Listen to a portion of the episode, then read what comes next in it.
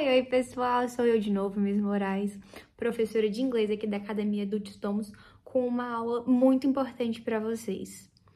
Sabe quando você quer falar aonde está uma coisa, mas você não sabe como que você vai falar isso? Eu vou te ensinar isso hoje, não se preocupe. Então, para isso, vocês vão precisar de um objeto, pode ser qualquer objeto. Eu peguei minha caneta linda de diamante para poder ensinar vocês. E essa aula, ela também atende a todos os públicos. Então, não importa se você é criança, adolescente, adulto, enfim, você vai conseguir entender, aprender e aplicar essa aula. Então, vamos lá? Já tá com o seu objeto na mão? Bora lá. Então, as preposições que a gente vai aprender hoje são embaixo, ao lado, em cima e atrás. Então, vocês podem até pegar outro objeto se quiserem, um livro, para poder colocar nas posições, mas eu gosto de usar minha cabeça, que eu acho que fica mais legal. Então, vamos primeiro aprender essa ordem que a gente está fazendo para poder vocês se lembrarem dessa imagem na cabeça de eu fazendo essas ações. Em cima, ao lado, embaixo, atrás. Agora vocês repetem comigo. Em cima, ao lado, embaixo, atrás. Em cima, ao lado, embaixo, atrás. Perfeito. Vocês já sabem o que, que a gente vai aprender hoje. Então agora vamos de fato aprender. Em cima, em inglês, quer dizer quer dizer on top. Então, quando alguma coisa estiver em cima de outra, você vai falar on top. The pen is on top of my head. A caneta está em cima da minha cabeça. Ao lado, on the side. The pen is on the side of my head. A caneta está do lado da minha cabeça. Under. The pen is under my head. A caneta está embaixo da minha cabeça. E behind. A caneta está atrás da minha cabeça. The pen is behind my head. Facinho, né?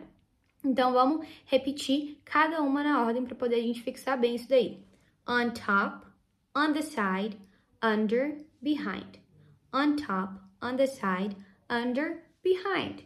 On top, on the side, under, behind. Então agora, vamos jogar um jogo? Eu vou falar o nome da preposição e vocês vão ter que colocar ela acima, ao lado, embaixo ou atrás da cabeça de vocês. Combinado? Primeiro eu vou ajudar com vocês com gestos, depois são vocês e vocês. Então vamos lá. On top. Under. Behind. On top. Under. Behind. On the side. On top. Under. Behind. On top. Under. Behind. On the side. On the side. Behind. Under e aí, conseguiram fazer tudo? Se lembraram do on top, on the side, under e behind? Fácil, fácil, fácil. Então agora vocês podem pegar outros objetos e criar outras frases. Lembra da nossa última aula que a gente usou o book?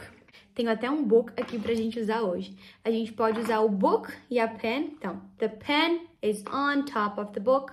The pen is under the book. The pen is on the side of the book.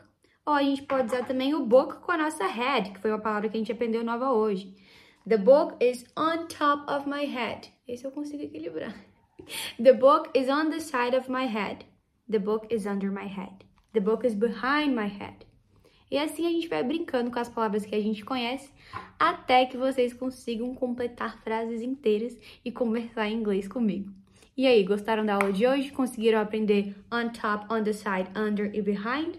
Espero que sim. Deixe aqui seu comentário se você tiver alguma dúvida. E semana que vem a gente está de volta com mais uma aulinha. Tchau, tchau!